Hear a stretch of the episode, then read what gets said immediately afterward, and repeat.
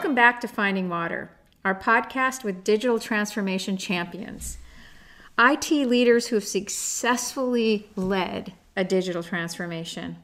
And I'm your host, Lisa Wolf, and today we're welcoming Dean Robeson.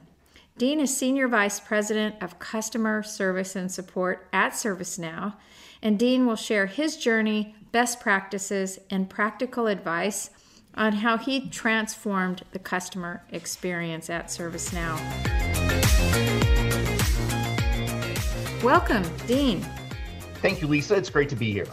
Dean, before we discuss how you transform the customer experience, please define what you believe to be an outstanding customer experience.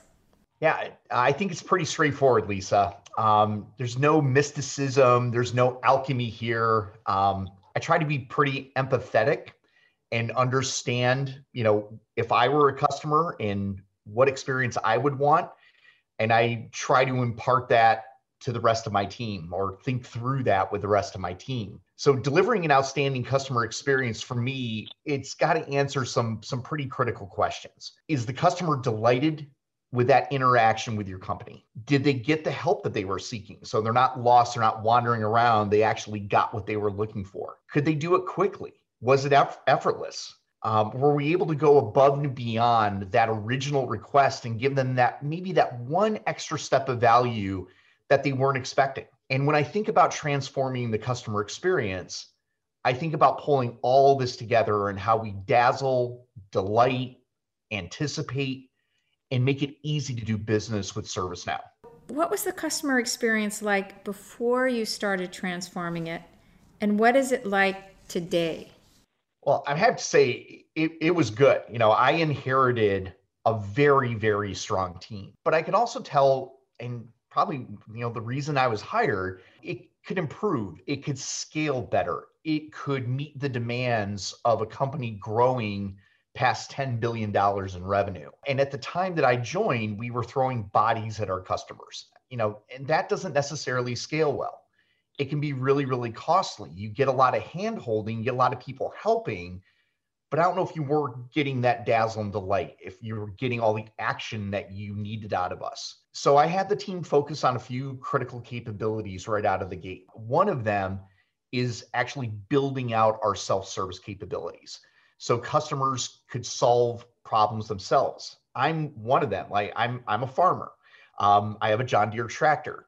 I don't necessarily every time I need service for that John Deere, something's not as you know working quite right.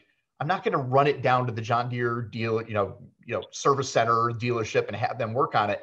I'm going to go watch a YouTube video and try to figure out how to how to you know fix it myself and frankly that's the way our customers like to work with us is they want to fix themselves and get right back in the fight i want to use more of our out of the box customer service product capabilities from servicenow versus building something very custom our platform is incredibly flexible but our product team is incredibly smart and innovative. And if I could lean on that product team building more and more capabilities versus us building something custom, or the IT team building something custom, that would scale as well and also be a very valuable showcase for our customers to see how our products can be utilized. So, you know, leveraging that innovation momentum from our product teams was kind of the, the cornerstone there. Then I'm a big fan of knowledge centered service, building a great knowledge base that allows our support engineers to solve problems faster and allowing our customers to use that knowledge to solve problems for themselves that's a great way to scale a great way to get things done just just quickly more efficiently and effectively. And then last and this is really for me one of the the big lessons i've learned along the way enhancing the employee experience. And for me you know that critical employee is the technical support engineer. You want to be able to give them great career paths excellent training good productivity tools. If they're going to be happy and productive that smile on their face, you know, day in and day out is inevitably going to spill over to our customers and make our customers even more successful.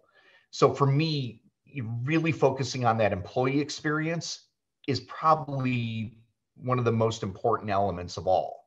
So we've improved in all of these areas, and I think our key metrics show that. It sounds like your team's made great progress in a very short time. But let's go back to the beginning just for a minute. Because with any transformation, one of the critical success factors is to get stakeholder buy in early and often. Did you have this problem? And if so, how did you get that stakeholder buy in? It's a great question, Lisa. Um, I agree. Anytime you go through a change or transformation of any sort, you need to bring your stakeholders along with you.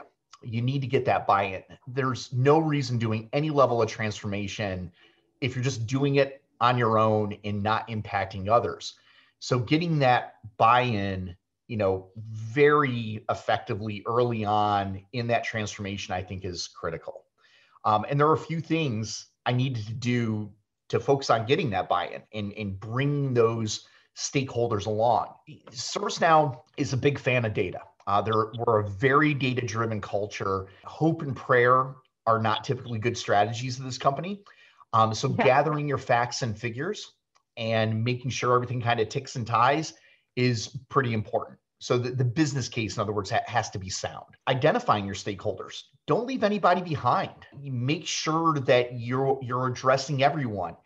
And even if a particular stakeholder isn't being directly impacted, just looping them in, communicating, making them aware also helps with that buy-in and, and definitely smooths things for the future. And then I think a really critical part in this is finding that nugget of value for each stakeholder or clearly setting the expectation that they're not going to get any value. Friction will be created just you know really setting the expectations for those stakeholders to let them know what they're getting or what they're not getting versus kind of wandering in the dark and not understanding anything. So let them know something of value is coming to give them hope. Bottom line you just got to be clear open straightforward no hidden agendas. Communicating a lot on an ongoing basis is going to be critical. Once you had buy-in, Dean, how did you approach approach the transformation itself, and how long did it take? oh, Lisa, I'm sure you're learning through these uh, podcasts. You know, delivering on a transformation, and in this case, delivering an outstanding customer experience. It's not a one and done thing. There's there's no end state to this. Um, a support transformation, a transformation of customer experience it's a journey. It's definitely not a destination because the bar is constantly getting reset. Um, as expectations are always evolving and changing. As such, I think part of the effort is setting that long-term vision. Um, so you have a, a you have a north star. You've got a place that you know you're taking everybody to, and it's got concrete, kind of achievable milestones along the way, and that way you know if you're on course or not. Um, so people that are along that journey with you they know if they're making progress or if you're behind, if you're successful or if you're not. And those customer expectations, they're they're always evolving. There's always competition or something that somebody is innovating or coming up with. So the bar is always going higher. And therefore, that North Star is going to change a little bit and evolve over time. And you always have to communicate the course corrections. In addition, the underlying technologies we have available to us are also evolving rapidly. The integration points to other systems are always evolving. And so for me, I try to keep our team and all of our stakeholders focused on three primary goals. And, and this was kind of the North Star I always used. One, we are building for the future and it's got to scale. You know, today's you know little thing that we're trying to solve might not be so critical in the future so yeah, we've got a quick workaround for this, but we're building something that we know we're going to need to use well in, into you know our future endeavors. Number two, defining that customer experience and delivering on that customer experience. The customer is who we're here to serve. And so really laying it out for them is like, how are we going to make it better for them? And then last but not least, that item I mentioned before, Elisa, is the importance of that employee experience. Um, and so making sure for me, that's, you know, job number one, that if you're building that great experience for the support engineer, that will spill over into everything else and make all of the other activities even better. So some of our recent milestones included launching a virtual agent and adding new conversations into that agent each quarter. So it's smarter, more responsive, and really meeting the needs of our customers in the moment. Um, launching a mobile solution for our customers to stay connected with us wherever they may be. Uh, they could be sitting on the couch watching uh, television, um, and they're still connected with their mobile device to the updates in their cases. It's kind of cool. And then last, improving our email communication templates to improve clarity in the actions we wanted our customers um, to take routinely. We weren't doing that very well. So we just, we want to improve those email communication templates. So, in addition to the milestones that you just outlined, how else do you measure your success today? Yeah, it's it's a multidimensional scorecard, um, and it gives us confidence on all of these elements to know that we're on track or not. Um, so, customer satisfaction, um, number one, like what are they telling us? What are the responses to those surveys? And then, most importantly, be able to dive in if anybody's dissatisfied to take the corrective actions so we don't make that mistake again. Uh, but we measure something called time to relief.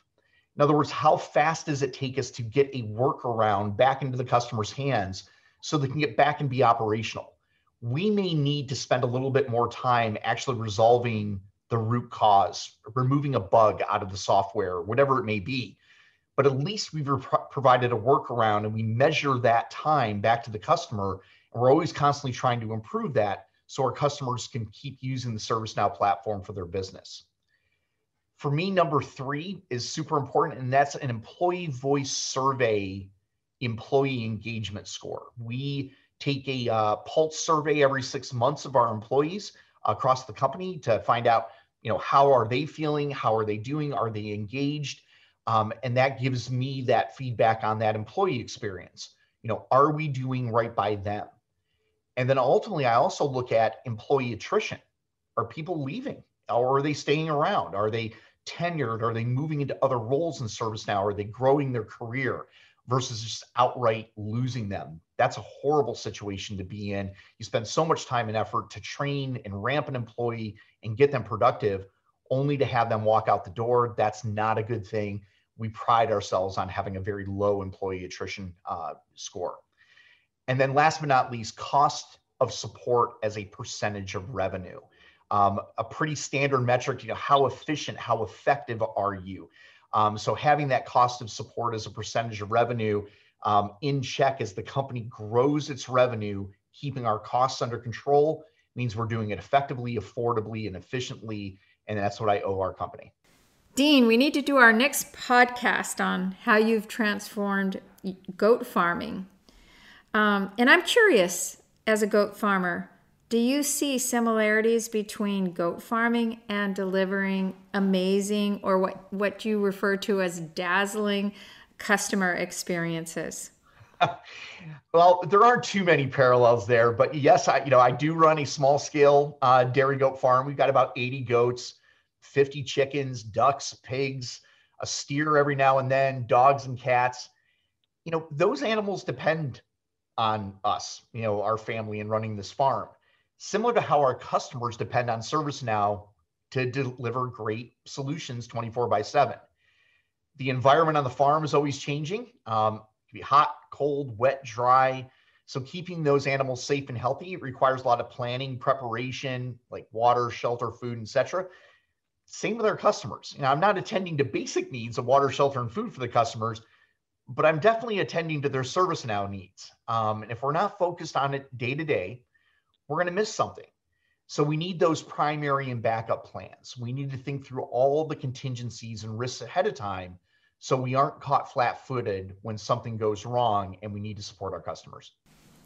Thank you so much for sharing your journey with us today, your best practices, and we'll have you back as soon as you have that next batch of goat cheese to share. Well, thank you. I enjoyed it. I look forward to joining you again, and I'll bring a goat or two. Thank you for joining today's episode of Finding Water. Please join us in our next episode on digging deeper into transforming IT. So long for now.